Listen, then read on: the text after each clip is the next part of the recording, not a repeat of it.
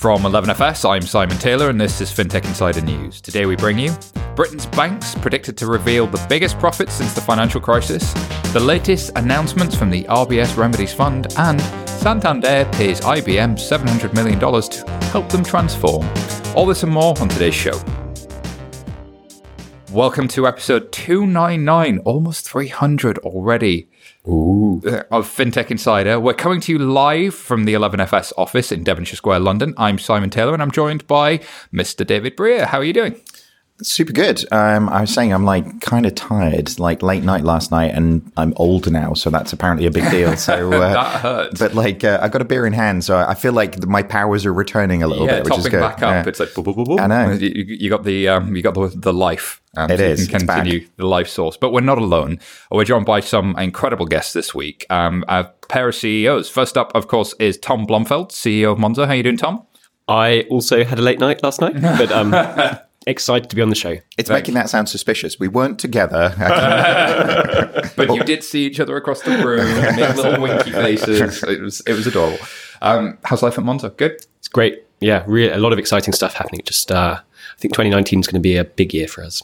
Excellent stuff. And of course, Romy Savova, CEO of PensionBee, back on the show. How are you doing? I'm doing pretty good. How are you? Really, really well. Thank you. And life at PensionBee, you guys are going from strength to strength. Yes, absolutely. Lots of growth this year.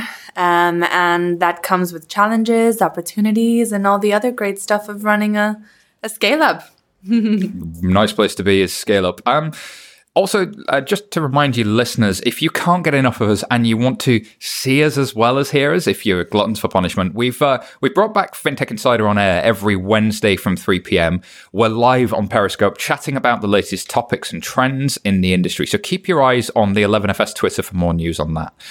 But enough about seeing our faces. Let's get back into the news. First story there's 24 billion reasons to be impressed. Um, story from This Is Money uh, the 24 billion pound bonanza. Britain's top banks are poised to reveal the biggest profits since the financial crisis. Um, so Lloyds, Barclays, HSBC, and RBS made a combined profit of 23.9 billion pounds last year, an 85% year on year increase. The last time the big four lenders made more than 20 billion was 2007, not a harbinger of doom. And of course, um, the legal costs and PPI fines um, that have followed then have really hurt that. So, what do we think about this one? Hooray! The good times are back. Like, cool off all this fintech nonsense and uh, There like. are no clouds on the horizon yeah, at all. I think greed is good again. Let's just go back to the you know the, the heady days of banking, shall we? everything is Well, awesome. I don't know. I mean, I think you need to put the numbers in context. Um, the big banks are much better capitalized now. And so, from a return on equity standpoint, um, I think the numbers are great, but are they really as great as they would have been in, in 2007? It's an interesting point. You've got to bear in mind balance sheet, not just pure profit, Exactly. of course. Yeah. And, and I think also consider where we are uh, in that the industry has moved on in those years. Um, yes, we've seen uh, increasing competition in the marketplace, but I was with uh, a bank CEO earlier, Tom, who was saying that uh, you know the the big four banks in the UK have got more accounts than ever. So you know, is this just the return of the good times, or do you see real competition? I'm guessing you might say yes, but just Yeah, I think it's. I think we'll see real change over the next five years or so. Um, but uh, I don't think any of the big banks are complacent by any means. I mean, they're all looking at the digital challenges and figuring out how they respond. It'll be interesting to see. Interesting to see for sure. Do you think this um, feature parity thing is is going to be more of a trend? So we saw um, a lot of the banks starting to look at uh, how do I incre- uh, start to do some of the features that you see with some of the challenger propositions and banks out there. Do you, do you suspect we'll see more of that? Oh, absolutely. I mean, I think the the direction of travel is one way. The question is, how quickly will they be able to execute, um, and will they be able to actually achieve that feature parity, or will the fintechs constantly stay ahead? Uh, because if the fintechs can constantly stay ahead, then you have a chance of kind of you know keeping your customers. Uh, but I think if if the big banks are, are starting to catch up, it, it does become a bit more challenging. Yeah, you wonder if they're they're um, there's a, a phrase from ice hockey: "You've got to skate where the puck is going." And I think they just sort of see what the current state is and say, "Oh, that's that's our product roadmap for the next three years." But by that time, I think the puck sort of sails off into the distance. So I think there will be a fundamental change in banking business models over the next three, four, five years. What you've seen so far, it, fair to say, is relatively superficial change mm. that's relatively easily copied, but mm-hmm. I think that's that's starting to change.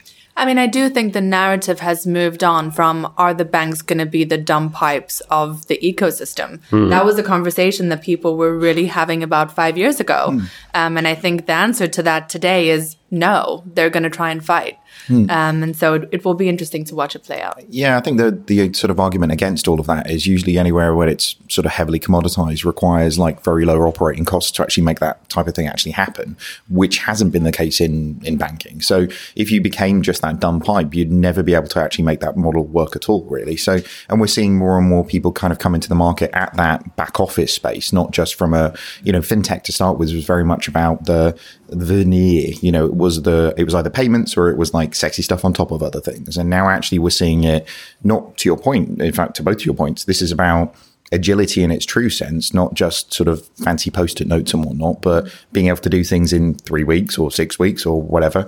Um, to be in that situation where you're constantly moving where the puck is to, to keep sort of uh, keep everybody on their toes. And the, the traditional business model, um, to your point, Tom, about the business model changing was always about can I cross sell you and can I get you into the profitable products? Mm. Um, what's my net interest margin? Uh, and how am I, you know, how, how am I attracting that real sort of uh, billions on the balance sheet, not hundreds of millions? When you say business model change, do you see that dynamic changing or is, is that going to be the game, but how you play it changes? Um, I think this is something we've been saying for three or four years and in in fairness, haven't yet done it. Um, but I think the change comes from um, cross sell on one balance sheet to what people have called a hub and spoke model or a sort of marketplace model, which hasn't happened yet. Mm-hmm. This idea that um, a cons- as a consumer, I think you want a single interface, a single place that, to see all of your money and to and to control it. But to get the best choice, the best um, service, the best price, often having dozens of different providers to provide those solutions that then aggregated around platforms. I think the internet's particularly good at providing these sort of aggregating platforms, and we haven't really seen it in finance yet. But I think that is a difference. I can't really see the point at which HSBC starts cross-selling a Barclays mortgage. It's always the HSBC mortgage. Mm. I think that is the the That's when shift. the tipping point comes. It's interesting. Yeah, I think it's about creating value for the customer. And I think the the point at which we are at from an innovation perspective is I can aggregate your stuff together, come and have a look. But a lot of people say, well, I can just do that on my Excel spreadsheet. Um, and there, there is real pushback as to whether it's creating value or not. Mm. Um, I think that when we cross the barrier of really giving the customer value, um, so give you a concrete example in the pension space, you know, it's, it's great to be able to see your balance next to your current account, but can I somehow use that knowledge and that information to provide people with a better retirement? Because once you're providing a better retirement, it's way more useful than anything you can do on your own spreadsheet. Mm, yep. um, and I think that moving to that additional value add proposition is probably where the fintechs will lead. Yep. Um, and the question is, how quickly will the banks be able it to? It really is, it's like the so what. Like we've yeah. we've had account aggregation, but so what? I think mm. we need that that extra sort of value, whatever you want to call it, that kind of that really compelling reason that that makes mainstream consumers go, ah, oh, that's that's what we were banging on about all this time. I think that link between every day and the rest of my life is a really interesting place to play. Sort of what uh, the the common argument uh, that is millennials spend too much on avocado and toast, so you end up oh with all of these. Gosh. Yeah, which which is a pet peeve, but don't get me wrong.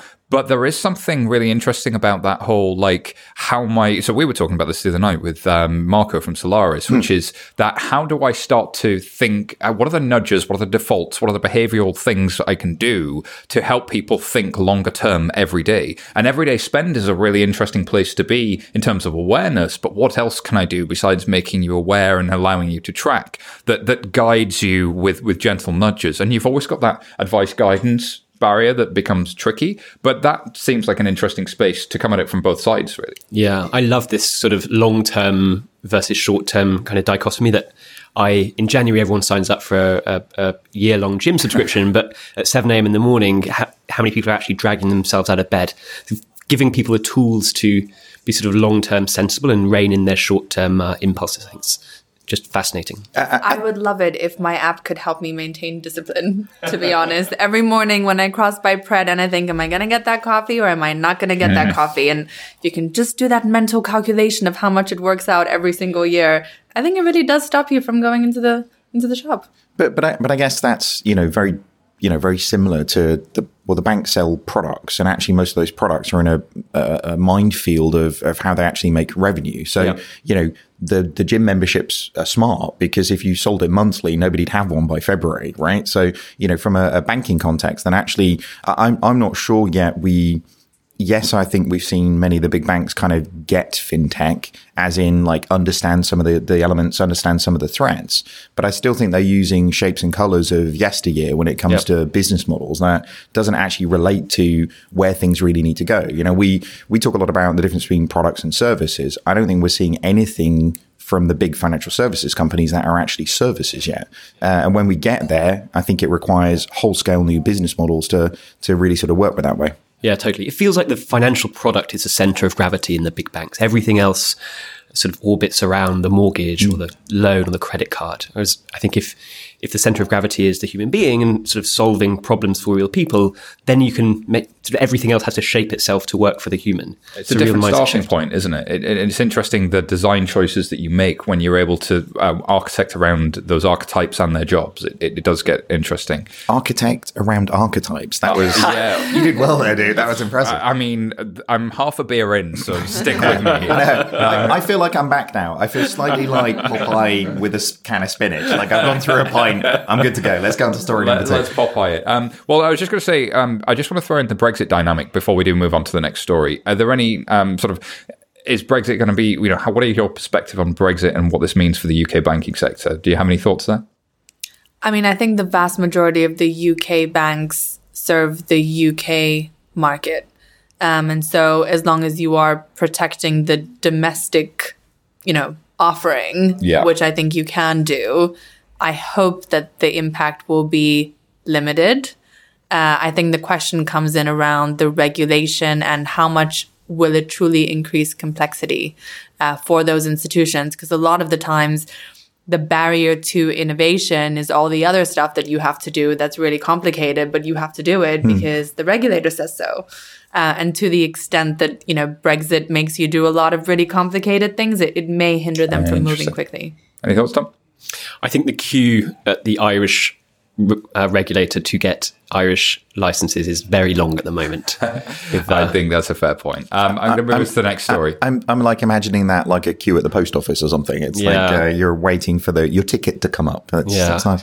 Like I, I think it's interesting. I think like the fintechs have got probably more to worry about Brexit than the big banks have to a certain degree because most of the big banks are kind of retreating. You know, they're on the defensive. They're kind of moving back to markets where they feel secure. Whereas growth most of the, the, you know, the fintechs are actually in the, uh, you know, the, the challenger banks like yourself, Tom, are in the space where you, you're going much more on the offensive, Yep. meaning actually not being able to passport out of here and all of the, uh, you know, the sort of ambiguity that comes with Brexit is more of a challenge, I'd say. I think that could be fair, yeah. Uh, $700 million transformation partnership. Story comes from Finextra. Santander strikes a deal with IBM to support their business transformation program. Um, so uh, the uh, there's a five year agreement um, also that uh, IBM have done with uh, ICBC Argentina, Hyundai Card, Kia Motors. Um, the Santander de- deal, however, is a five year global technology agreement as a part of a business transformation program. They're going to move to the IT infrastructure that's going to be apparently, and this is this is the term, hybrid multi-cloud environment, tapping into IBM's AI, blockchain, and big data offerings, potentially using IBM Watson. I'm just gonna let I'm just gonna let that run. Uh, I don't, um, I don't know what all this means. What does uh, it mean? They've It's got a lot- bit of everything. Yeah. Just, they've gone into their, their grab bag of bullshit bingo and just we'll have all of it. We'll have each buzzwords for everyone. You don't. great. You mean you don't want some Watson blockchain? did, did somebody say we've got this amount of money? How can you make it up to this amount? It looks like that, doesn't it? It's like when I when I tell my kids they've got like four pounds to spend on pick and mix, basically, and they like go around and make it up to seven hundred million pounds somehow. I think that's a great example because why is it a press release that you're going to spend a load of money with somebody? Confusing, isn't it? And this is not the first one of these. You know, we've seen actually Lloyd's come out with a, I think it was three billion Yeah. that they were going to be spending on outsourcing to IBM. So it's just that, like, yeah, I thought we'd got past this. Like, didn't you? I, I, I s- part of me is like appalled. Part of me is like, actually, what does it actually take to do the run operation within Santander? Like maybe the run operation currently within Santander is, you know, two billion a year or something crazy. So actually what they've done is outsourced to a fixed price deal with IBM where they feel like they're getting a bargain and IBM for 700 million feel like they're getting a bargain. Yeah, so, in isolation, the deal probably made sense given what they were paying and what they could be paying. Like, I can imagine why, as a rational actor, that decision would look good. But if you step back from it, that's when it starts to look a bit, bit mad. And I get, I totally get why IBM want to do the press release because yay share price. But well, money, money, yeah. money always, that works, doesn't yeah, it? Yeah, we did a thing. Yeah. But like, I don't get the bank side of that. Like, I've got a supplier. Uh, well, I think it's more to signal that change is mm. coming. Um, and I think that it's, you know, it, it's about making people believe that mm. you are going to become technically, I guess, superior to what you were yesterday.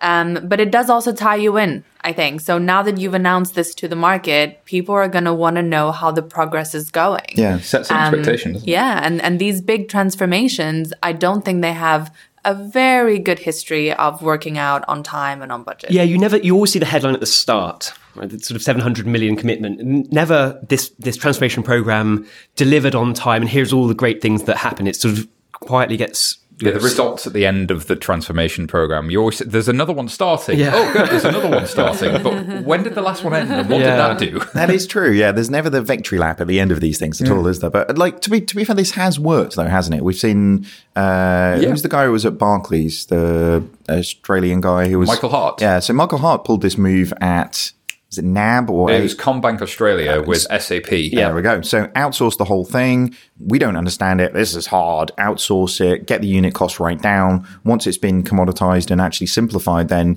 insource it, to a point where you can actually start managing it effectively. So But- Michael was my old boss at Barclays, though, and his frustration that it wasn't fast enough, it wasn't cheap enough, and it didn't deliver what he wanted at the outset. So I think whilst he did the impossible, he took 10 core banking systems, rationalized them down to one, half their operating costs in the process from a t- pure tech perspective. He was still frustrated that he couldn't do what he really wanted to do with it. So yeah, I think it's, but it makes sense. Like if, if I as a CIO turn around and say, I've halved your operating costs, I mean, that's the dream. It is, yeah. You can stand back and go, okay, that problem that I had that was keeping me awake is now IBM's problem, Yeah. right?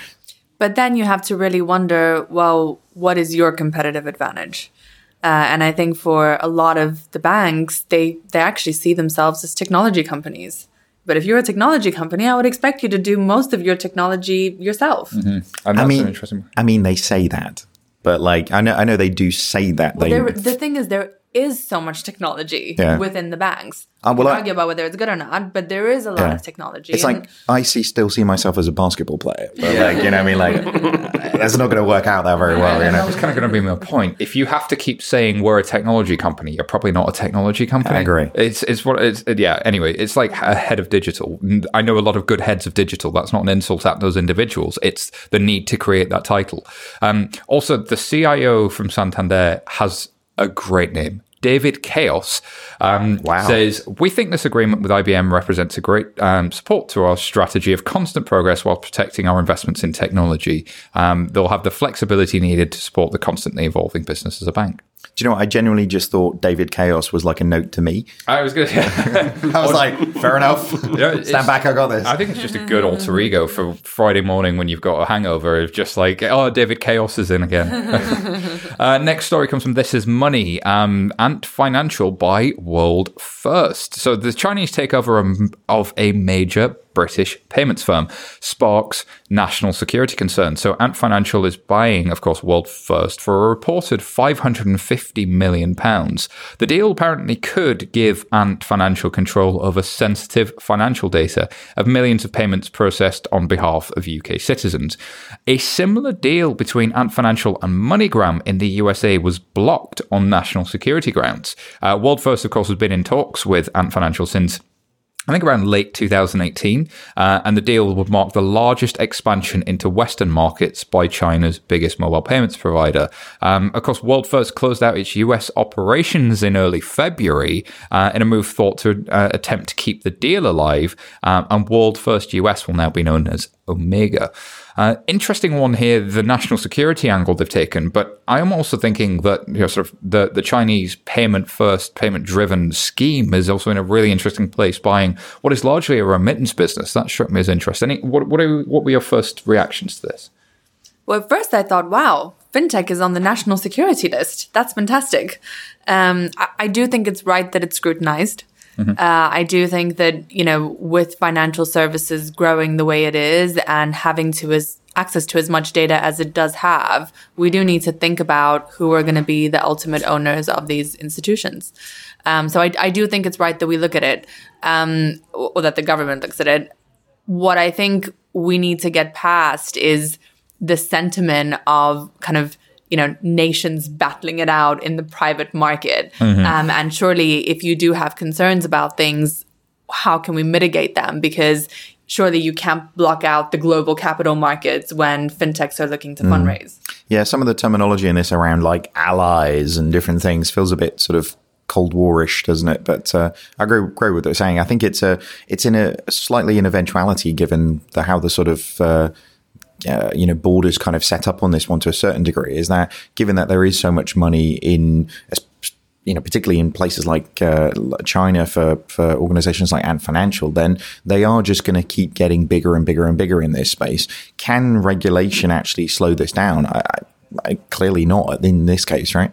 Yeah. Well I mean it, it depends on who's allowed to do what where? And does the company need to maintain certain you know physical presence or certain kind of mm-hmm. online presence through the cloud in, in various jurisdictions? Yeah. i think that needs to drive the decision making i think all of that stuff will still be in place though. And it, and it you know i don't think uh, the overnight and i don't think that's really what people's fears are is it? I think they'll still have to adhere to all of the um, the um, you know data protection acts that are in place and where data can be held and the jurisdiction jurisdictions that it's going to be held under. But I guess it's not really about our regulations. They'll adhere to those. It's whether there's this sort of evil, sort of overlord kind of vibe. So, and that's how most of this stuff is kind of written, isn't it? It is written uh, from a from quite a cynical angle. Um, I, I imagine some of the fears are founded, um, but at the same time, there are potential controls to that. The thing that struck me though is is Ant Financial has been making you know sort of real progress in the Nordics, um, in the Netherlands, and so on. Uh, it's already arrived in a lot of Western Europe, and this sort of Chinese tourist. Um, population is seen as really valuable to many economies. So often with these things, trade is the answer, um, not the thing that you try to prevent. So it feels quite protectionist. Um, and then also the other thing that struck me is if Ant Financial did find a beachhead into the UK market, they're a really interesting sort of um, group of companies and with really interesting group of capabilities. And what would that mean? Would we eventually see that model come into the UK where a tech company has really got finance mm. for the first time? You can argue that more, way more than Amazon, if you're a bank and you're concerned about big techs, then Ant Financial is the case study. Mm, very much. Alrighty, um, no more thoughts on this one. I'll move us to the next story. Um, SoFi, so good. Um, story from American banker. SoFi plans new lending products and a move into stock trading, which seems to be um, popular these days. So, um, Social Finance Inc. plans to expand the types of loans it offers and broaden its products, allowing customers to trade stocks and exchange traded funds on its platform this year. Uh, part of the letter to investors by the CEO uh, says, as part of our SoFi Invest plans, we released an alpha version of the new brokerage platform, inviting employees and select members to buy or sell individual stocks. SoFi would be competing with uh, fintechs like Robinhood, Betterment, and Wealthfront, all of whom have been offering low cost digital investing. Uh, SoFi's volume of loans, its most lucrative offering, has continued to decline, falling to 2.24 billion from 2.5 billion the prior quarter and 3 billion the quarter before that. So, um, interesting times for the peer to peer lending market.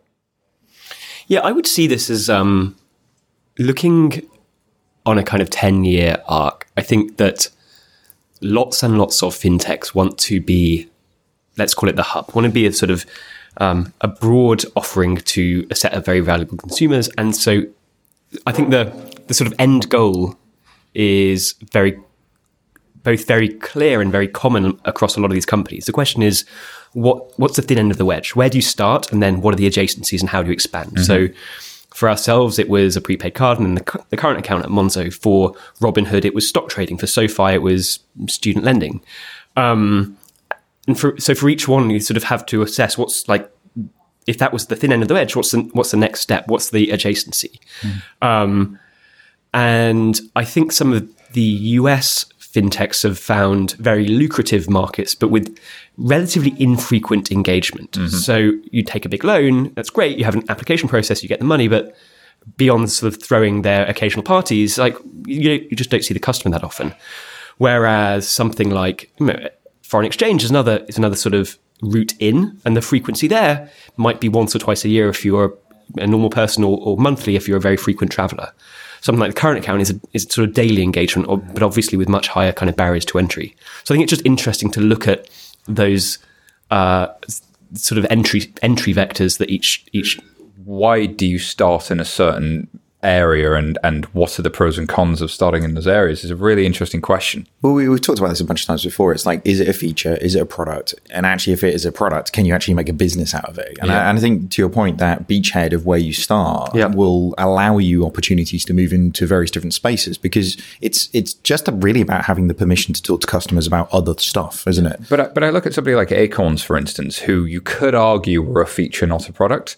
Um, or certainly, I've heard others argue that. So um, it's the one or two dollars a month, and they link to your debit card, and then they'll round up all of your uh, kind of um, spend and put it into a savings for you. And, and and that sounds like okay, that's a feature. I could have that on a current account. But what's super interesting is I can have it against any debit card, so it becomes an interesting vector into you know a, across the entire marketplace. And then the other thing is they they opened up um, the ability to start um, moving from savings to investments, and of their three million customers, within a, a month, about hundred thousand had flipped to the investment side.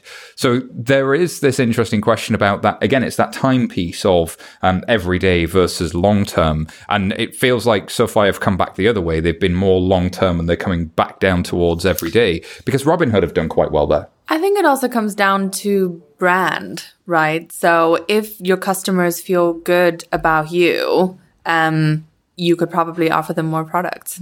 Uh, and but that to me sounds a little less fintechy, doesn't it? It, it kind of mm. sounds like the way the big companies compete. Uh, but I do think a lot of a lot of us are heading in that direction. Is pensions a, a beachhead? I mean, it's in the name, but it's a, is it? Do you see it as a beachhead or is the sort of no, long term I mean, focus? We, you know, we are all about pensions and just pensions, and we focus in on the UK. Yeah. So we we are actually really really specialized, um, mm. but we think that within pensions there is so much to do because sure.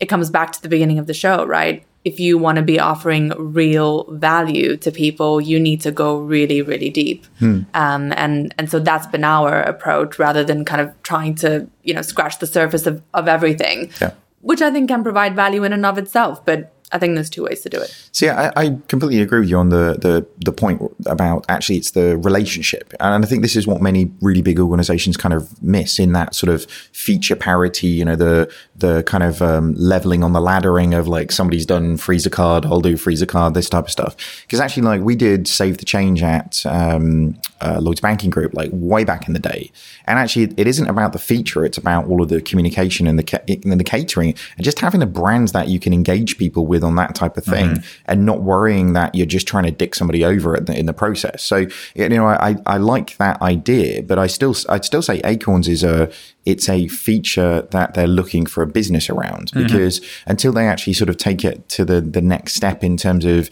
investable, you know, seriously investable income at scale, uh, then actually it's, it's almost, that it's, you know, it's small fry looking for the next thing really. And that was, was what interested me. So their average customer is, um, is 30 to 35 35 and has around 20,000 saved with them US dollars. So that was really interesting. So it seems like their thesis is, is paying off. Uh, certainly in the stats that I saw, their stats could have changed and that may have. And, and the other one is, uh, you know, Robinhood and now has 4 point, uh, about 4 million customers. Acorn, Acorns now has 4.5 million. Yes, the US market is a lot bigger than the UK, but the entire um, robo advisor industry globally has 8.2 million customers. So, I mean, the scale of that is really significant. So, mm-hmm. again, getting close to every day seems there seems to be something in that that's really interesting. It's interesting. So many people are investing in creating stocks and share stuff now as well. Like, I wonder how much of this is like off the back of all of the craziness with cryptocurrency. People are like, okay, I like the thing like that, but give me something like that that's not mental. I think Robinhood have also um, done really well in Have that. you seen the, the stock markets over the last six months? Yeah. That's good. Okay, slightly less mental. Than, But, But Freetrade have, have, have actually come and built a community and done Yeah. something really interesting. And,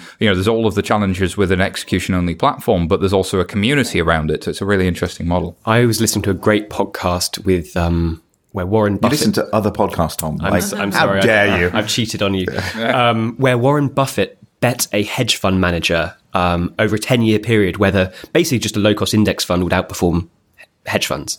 And over the last 10 years, the index fund won hands down. It's something like 65 or 70% gain versus about a 20% gain for Yeah. hedge funds. So this idea that you can sort of pick stocks or beat the market, uh, I think is just false. And so I, I, I really, I find it very interesting seeing where the platforms go for just a kind of a low, ultra, ultra low cost index versus, Yeah. you know, picking your own. Smart beta. It really depends on the market environment that you're in. So over 2008 to 2018, we had sort of spectacular market performance. But mm. if you look at performance in the last quarter of, you know, the last quarter of last year in particular, stock markets did horribly and actually hedge funds did quite okay. So it a lot depends on the external macro environment too. And these things tend to come in and out of favor And your time horizon as an investor. and your time horizon as an investor. Yeah, I, I think generally controlling cost is a good idea.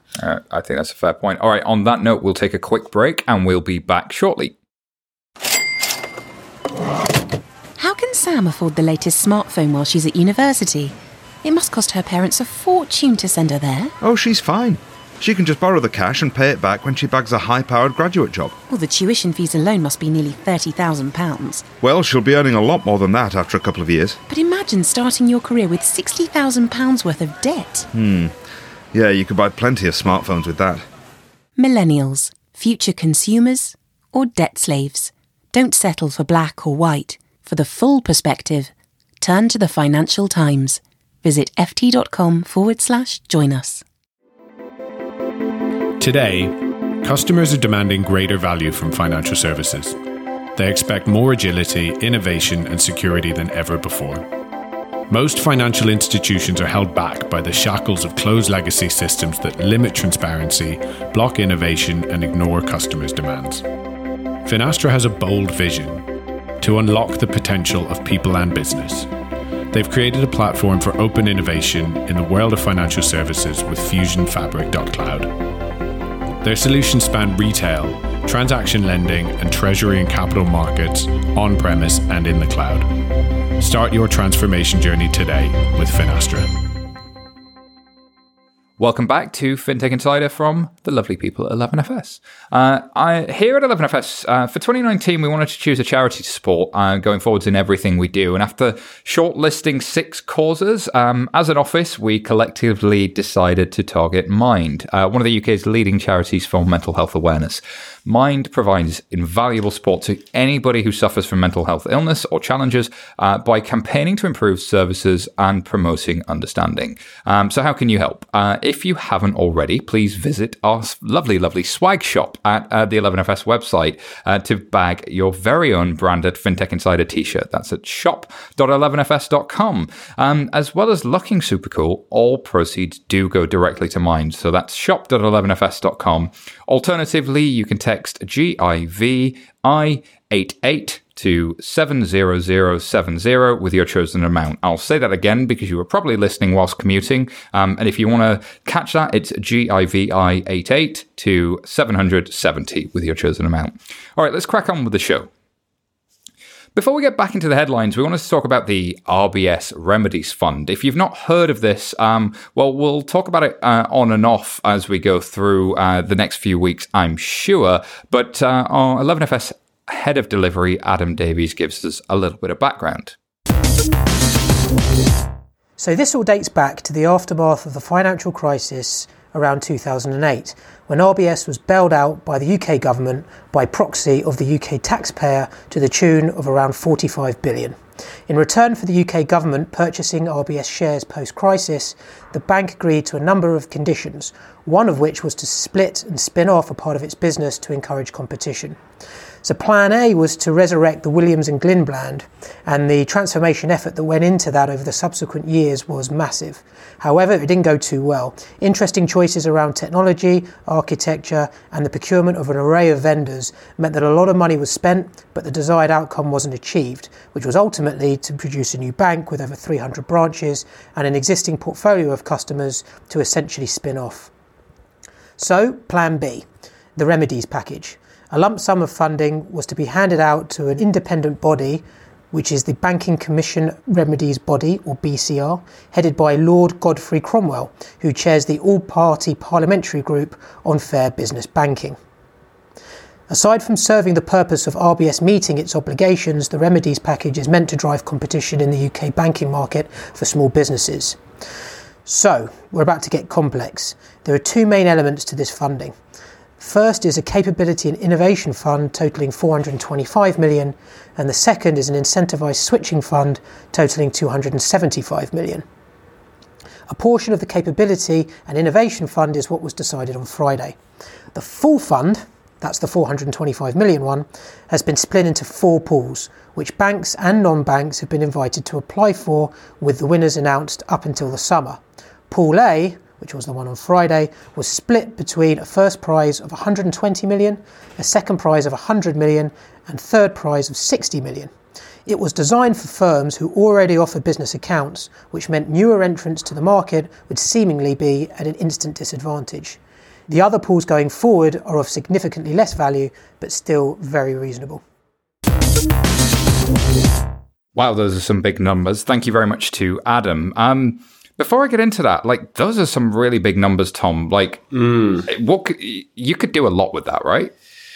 Yeah. So, in context, uh, we have raised uh, at Monzo. It's actually our, our four year anniversary today, I believe, or at Ooh, least we're having our four year uh, our four year anniversary party tonight. Whether or not it's, it's actually to the day, we've spent about a hundred million so far in four years to get a banking license, to build full top to bottom banking technology stack and acquire 1.5 million users for 100 million. So it's a it's a significant amount, but I think 100 million in the right hands should really go a long way to uh, to providing real change in the market. Or you could buy one seventh uh-huh. of uh, of Santander's IBM budget.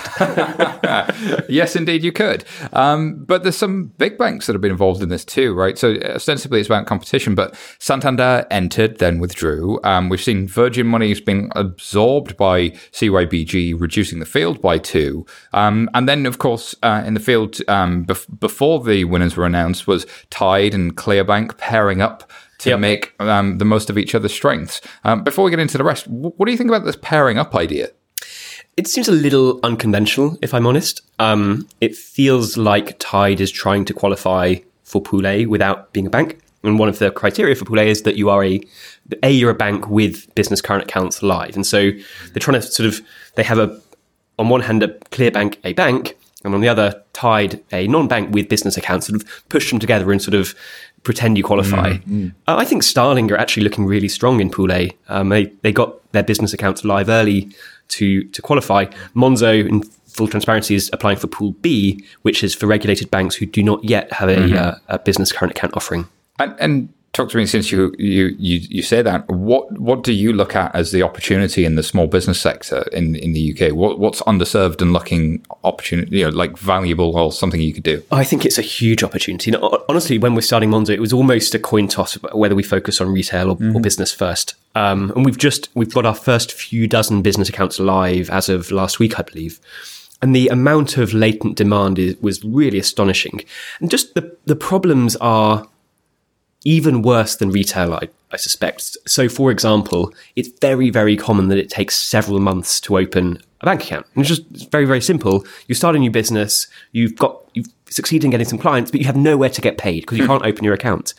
Uh, we had this crazy sort of um, situation at Monzo when we were starting out that we were trying to open a bank account to start a bank. You can imagine how that conversation went with the sort of the business account manager Yeah. at the bank we chose. and we it took us weeks and weeks and weeks. We finally got the account open and deposited a couple of million pounds of seed funding. And then we asked for a plastic card, which not unreasonable. We'd like to spend some of this money. But oh, you have to go to the credit committee now to get a credit card. We're like, no, no, we don't don't want a credit card. Just a just a debit card is fine. No, we only issue credit cards. Fine, whatever. We'll take a credit card. We went to the credit committee and failed the credit checks because we're a new company. Said we, we we can't give you a credit card because you're not credit worthy, despite us having two million pounds deposited in the account. Just like, every single step is way more painful than it needs to be. Were you like checkbook maybe just something? Let me get this out. Oh god, it was astonishing. So I think there's just a huge amount you can do. I think in the long term, the vision is very similar to be the the sort of hub of a business's uh, financial life, really, to connect into invoicing, payroll, uh, accounts receivable, accounts payable, all of the different um, sort of disparate functions that should be connecting through a bank account.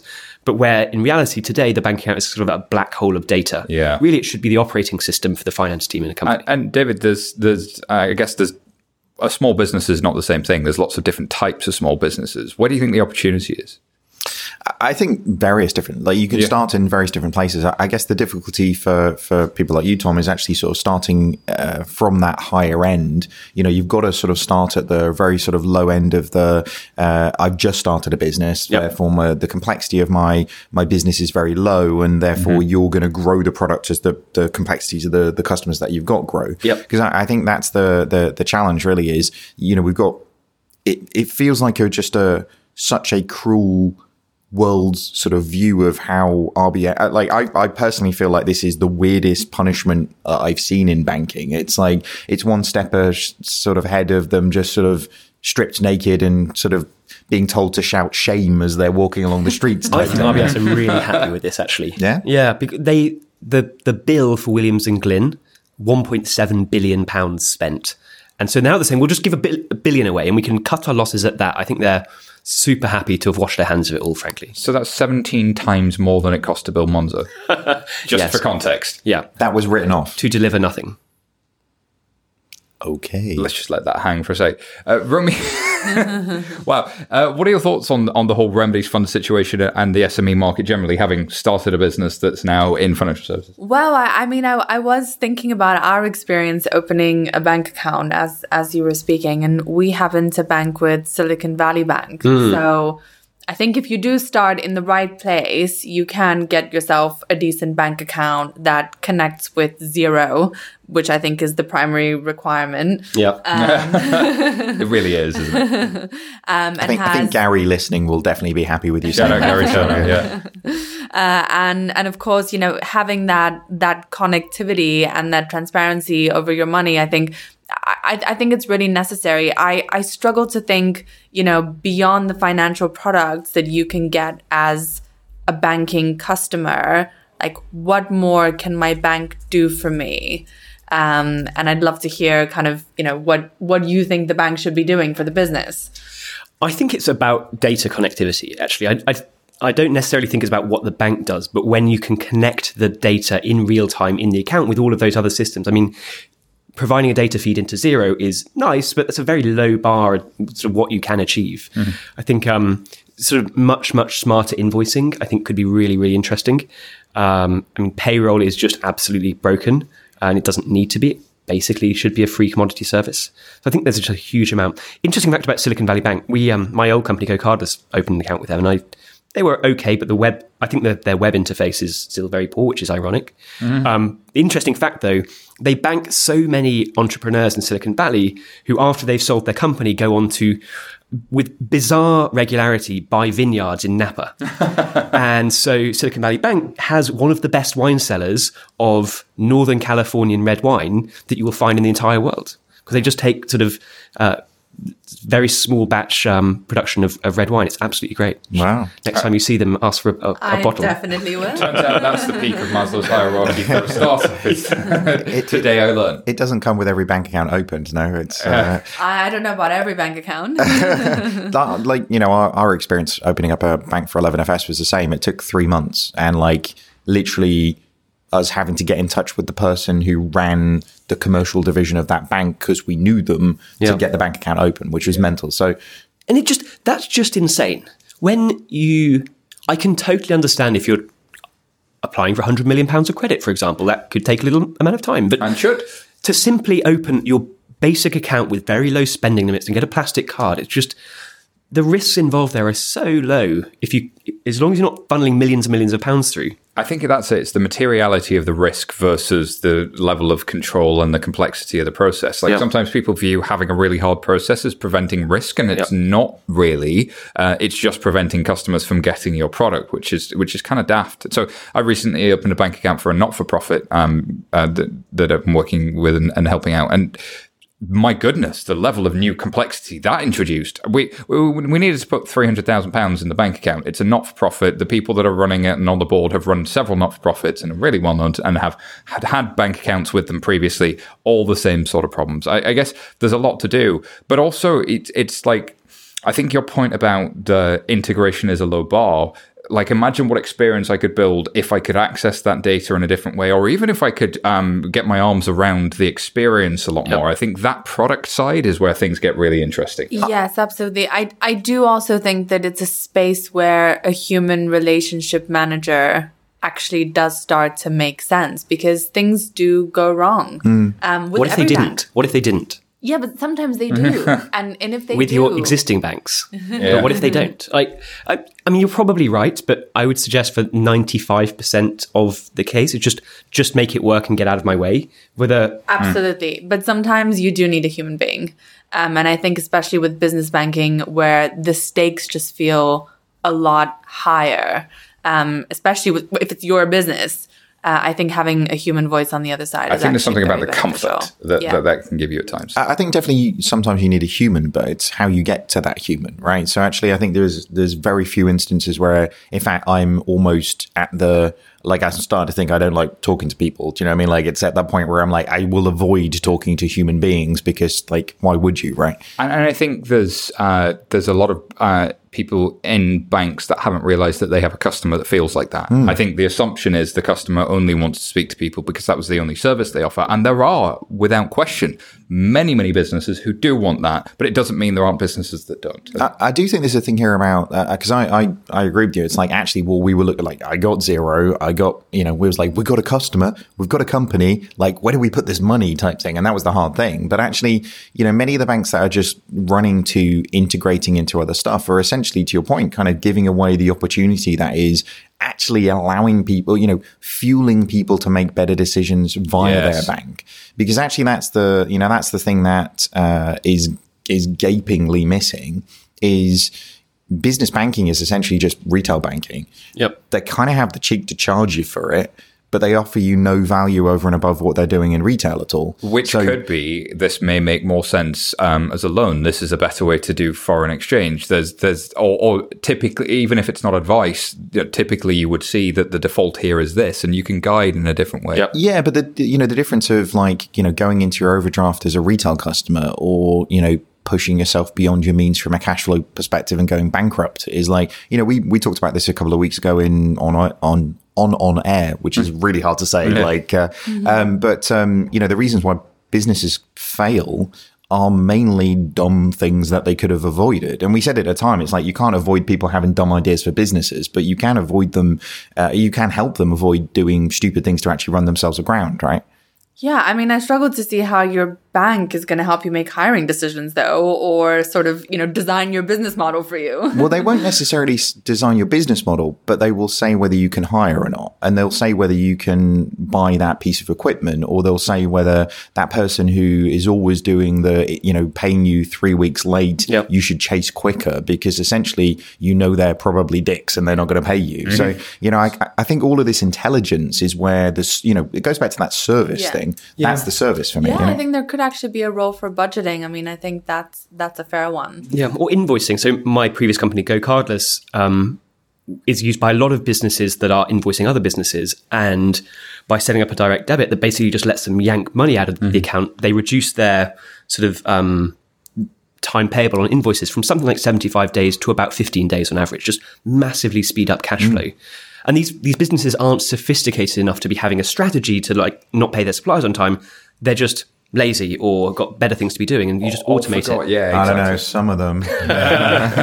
Especially when you're lots of procurement departments in banks. Like, I'm pretty sure there's, there's some Oh, shit sure. going down. The really big ones are, are super sophisticated about this. But when you're a coffee roaster and you're trying to get the cafes to pay you, it's just like, oh, I just It's it's, lying on my desk. I haven't got Very around to it true, yet. very It's a different beast. All right. Um, uh, without further ado, um, let's hear who the winners are. Well, thank you very much, past Simon. It's good to be passed forward to future David. Well, this is weird. Um, but breaking news, as any of you avid listeners will know, the majority of the show is actually recorded every Thursday, and we've woken up this Friday morning to really find out who the winners of the uh, announcements around the RBS Remedies Fund has been. So first up, we had Metro Bank, which got the top spot and got 120 million from the fund. Next up was Starling with 100 million, and in third place was the collaboration between Tide and Clearbank, who got 60 million in, in the piece. So congratulations to all of those winners. It's really interesting to see the, the people who have been successful in this, and actually equally the people who haven't been successful. So we've seen CYBG uh, and uh, TSB n- not get any of these slots, which is pretty surprising given the scale in the uh, of the their operations and already the impact that they actually have on the market. I think the thing that's uh, come back through to to me was. Um, the aspiration that was set out by Metro, Starling, Tide, and Clearbank in terms of not just the fact that they've had impact in the market, but what it is that they plan on doing with this money and the the impact that they actually see the the investment having to their business and more importantly to those end consumers in terms of the the SMEs that will be actually consuming these services. So congratulations to all of those winners. Commiserations to the people who haven't got this investment, but I think it's going to be really fascinating to see how this supercharges the SME space over the next few years. Back to you, Simon. Well, congratulations to all those winners. Um, next story, though. Um, Chase goes down. Customers report difficulty accessing Chase. Chase Bank's mobile and online banking. Um, so they were having problems on uh, last Friday. So that would be, as you're listening to this, that would have been on the what 15th. Um, and the statement uh, released on Twitter, Chase Support confirmed that some customers are having trouble accessing the mobile app and our website. And they said, We want to let you know we're working on it. Uh, thank you for your patience. And according to Down Detector, people in Los Angeles, Houston, Phoenix, Seattle, New York, and more were reporting the outage. Another outage story. These seem to be getting more and more common. And see, how great would it be if you had someone to call when you have that outage? Well, I'm not sure they could do much to help, honestly. Well, it depends on what you need, right? So if you are in a time critical situation, as a lot of people will be in their lives making big, mm-hmm. you know, financial decisions and you need access to your data and, and if things are down, who's going to help you? yeah, I think if I had a choice between the system just working or being able to call a human when the system was down, I'd, I'd always choose the former. Of course. But oftentimes, and even with some of the newer banks, right, the systems do go down. Hmm. Yeah, I think it, it's good to you know I don't call Amazon often, but when I do, I know there's somebody to talk to, Absolutely. right? So I think I think it's interesting with with the Chase example here, and like you know we're talking about Los Angeles, Houston, Phoenix, like these are no small places. Like the amount of people that are actually being affected by this is ridiculous. So you know I, I wonder if even if they had a you know. 10,000 person call center. So I'm not sure they'd be able to deal with this, would they, at the scale? And, and to be honest with you, like the examples that we've seen where this stuff's happened, like having somebody to talk to didn't help TSB very much, did it? In the context of, so it's like just having somebody Well, to talk it, to. it, it depends on how serious the problem is, right? That's very think true. having someone to talk to is not going to solve TSB's problems. That's But very true. I think for an intermittent shutdown, I think knowing that you have good customer support standing behind that is really valuable to a customer. Sure. I think looking at sort of bro- more broadly across the industry, this is a an issue we are seeing more and more of, and we will continue to see more of. So, last year we saw outages at Mastercard, Visa, and Faster Payments, just like systemically important payment schemes, and most of the major banks had outages. I think Monzo had outages. So, banking is a technology business, whether you like it or not, and I think. Um, Interesting to see how both banks and regulators respond to that challenge. Well, I think what's interesting is what's changed is it's more and more headline news when it happens. It always used to happen, but it didn't seem that we're in a right now um, immediate economy in the way that somehow mobile has introduced to us. So, you know, the, the impact of things being down is, is much greater. So I think there's something to that. But also down um, is, is this binary definition of the website doesn't work, the mobile app doesn't work, rather than a bit of or some of the capability inside the mobile app doesn't work. Increasingly, you see um, challengers and big techs. Sometimes, yes, the big techs do go down, but then sometimes just a bit of it doesn't work in some areas and they get a little status message. And I think that's an interesting sort of thing that uh, the big banks don't seem as able to do. It's it either is down or it's not. They don't have, oh, sorry, this isn't working right now. We'll we'll come back to you when it is and we'll keep you informed and all of this sort of stuff. Graceful degradation of service, I think like That's the term I was looking for. It, it relies on modern technology architecture, basically. And when you are running a massive monolith on your IBM mainframe, um, it's very hard to do a, a sort of controlled degradation. It's it's more or less it's all on or it's all off. And I think the customer benefit of uh, having that additional ability to communicate uh, really does come from having a different technology stack that is more modern. And I don't know that people have made the link between one and two. And it's, a, it's, a, and it's an advantage of having a modern stack. Absolutely. I also think it's a matter of communications. And oftentimes the big guy's response will be, let's try and stay quiet and see if anyone will notice. Yeah, it's this big corporate PR statement Exactly, rather than the lurid detail of things that we're going through for a technical audience that you know most people won't read, but the ones that do really care yes, about. Yes, and I I have found that when you know anything has gone wrong with the fintech company, usually the response you get is pretty heartfelt and it's introspective, um, and it really gives a reason as to why something has happened.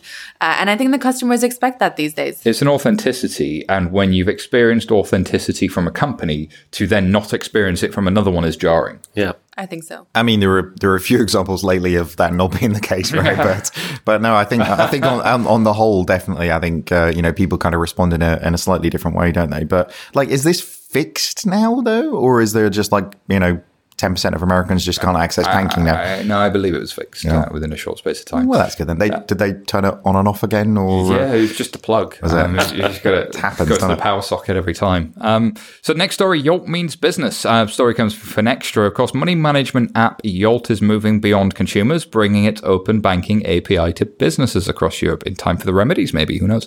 Um, ING owned Yolt is a free app that lets some 500,000 registered users in uh, the UK, Italy, and France view their bank accounts and credit cards in one place. Um, and Yolt for Business will offer a single API that covers account aggregation services and payment initiation. Their chief business officer said, We will make and manage and maintain all of the connections, saving businesses time and money. I guess it speaks to what you were talking about earlier, Tom, about the, the opportunity to, to manage some of that data. Um, any thoughts on this one, uh, David? Romy? Uh, Well, I think it's really exciting. So we are partnered with Yolt um, in the in the retail space, and I think seeing their service evolve towards businesses can only mean good things for businesses. I think that you know, open banking is in the infancy um, of its usage, and I think you know. Giving businesses access to that functionality can only help it spread, and that's a good thing. I've always been surprised by Yolt, um, in for a couple of reasons. One, um, big bank does a fintech thing, spins it out under a new brand, and is pretty successful in Yeah. the process. And two, account aggregation by itself. Um, as a standalone app has appears to from their numbers be really really popular those two things would not have been hypotheses i would have put out but that seems to be the case here Yeah, uh, I would ag- I'd agree with both. I um, it is rare to see that success. I'm not, I think I'm not sure half a million customers is is breakout success, but it's nice to see some some level of customer engagement. I find it interesting. All right, all right, Tom. Everybody's 1.5 million. Not everybody's got a million and a half customers. Come on. but when you're providing those kind, you're not signing up people for a bank. You're Sure. signing up for a view only yeah. sort of account aggregation app, and so you you should look at companies like Cleo doing really really well in the states, uh, far surpass those numbers already. Um, so I think that is interesting. The other thing I found interesting is they're going more into sort of this B2B providing aggregating APIs, a lot, a lot more like Yodlee or Plaid, I guess, um, which is uh, interesting to see. I, I think it's uh, you know great they've got that many customers from a retail perspective. I'm just not actually sure I see the need for this in the business sense. Like how many businesses have multiple current accounts and multiple multiple business credit cards? Like that's that feels like you need to kind of sort your operation out and actually like consolidate your operation to not have multiple credit lines across all of these different things. Not necessarily. I mean, if you are a business, the way that you are protected is quite different to the way that you are protected as a consumer. Mm-hmm. So, as a consumer, you know, y- you can have a good 50, 60, you know, 70K at a bank and, and you are covered. Mm. Sure. Um, as a business, that's not the case. And if you do have a large amount of cash and you do want to manage risk, you probably do want to get several different bank accounts. Um, I think that the functionality that will be enabled through the business offering is more than just the account aggregation. Um, and it will be the ability to let businesses use open banking for various other innovative reasons. Yeah. And I can think of a lot of things that you can do with that data. But I, but I think if you were going to do that, you would be doing it through savings accounts, wouldn't you? Essentially, because essentially you want to put that money to, to work, wouldn't you? And and that that makes total sense. But I, but I think the the remit of this is credit cards and current accounts because essentially, I, I guess it's almost like you'd squirrel it away to make sure that if everything bad happened, you'd spread the bet across as many Yes. people as possible. But it's um it's interesting. I, I it'll be interesting to see how many people actually use this one or not. You know? It will be. Well, we um, spoke to Leon Muis, the chief business officer at Yolt, to find out more. In a way was a natural progression for Yolt because since we launched and started Yolt in 2016, we've been working really hard together with the CMA9, the banks and open banking entity to deliver Yolt as a leading app at the forefront of open banking. And we've always championed open banking and welcomed it. And that has resulted in us being the first TPP back in September 2018 to connect all the CMA9 banks and all the brands underneath uh, on the open banking APIs, which is now resulting in the fact that we do over 4.2 million API calls on a weekly basis, still accounting for the vast majority of traffic in open banking. So that meant that Yolt for Business was a natural next step uh, because we built up the capability and expertise over the past year and we are now exposing this capability to others and in this way unlocking open banking capabilities to other businesses across Europe. So through one single and secure API connection to Yolt for Business, uh, we will offer account information services, payment initiation services and more. So essentially, we make, manage, and maintain all the open banking connections, allowing the businesses to focus on what they do best. That's their business, and then saving them time and money on the aggregation front. Yolt for Business is a service offering, so we are allowing other parties to leverage our technology to power their business with access to open banking APIs. And this means that businesses can connect to the Yolt for Business API to have access to our European API catalog, which we are expanding on a daily basis. Yeah, so what's next is that obviously we want to focus on providing a clear, secure, and solid solution to our clients. So, while at the same time we are expanding our API reach across Europe with the arrival of PSD2 APIs. And next to this, we will be continuously evolving and developing the service that we can offer to our clients. So, also looking at value added services on top of this data.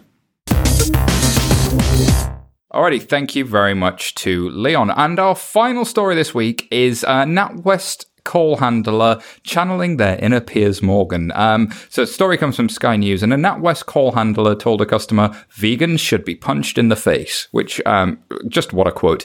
Um, so NatWest customer was told vegans should be punched in the face when she applied for a £400 loan to make a vegan nutrition course. A NatWest uh, spokesman said, We're extremely sorry for the way the customer was treated by a member of our staff, and we apologise for the distress and upset this behaviour caused. These comments were wholly inappropriate, and we have commenced disciplinary proceedings. Uh, the independent reported that NatWest has uh, offered the woman £185 in compensation and paid for her £400 course. So it has a happy ending at least, but my goodness, um, we were talking a lot about the need for humans earlier, so long as they're good humans, I guess, is, is Yes, the key here. absolutely. The importance of every touch point. This was a fun story for the week. I mean, it's interesting that we're discussing it. Um, I remember a few years back, I was reading a story about, you know, a woman in a call center received a call and it was a complaint from a customer because her credit cards had been blocked and she'd just broken up with her fiance because the fiance was cheating on her and she needed the credit card to work because she was moving out of the flat.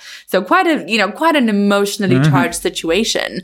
Um, and the, the call, you know, the call center handler sent the woman some flowers and said he doesn't know what he's missing out on.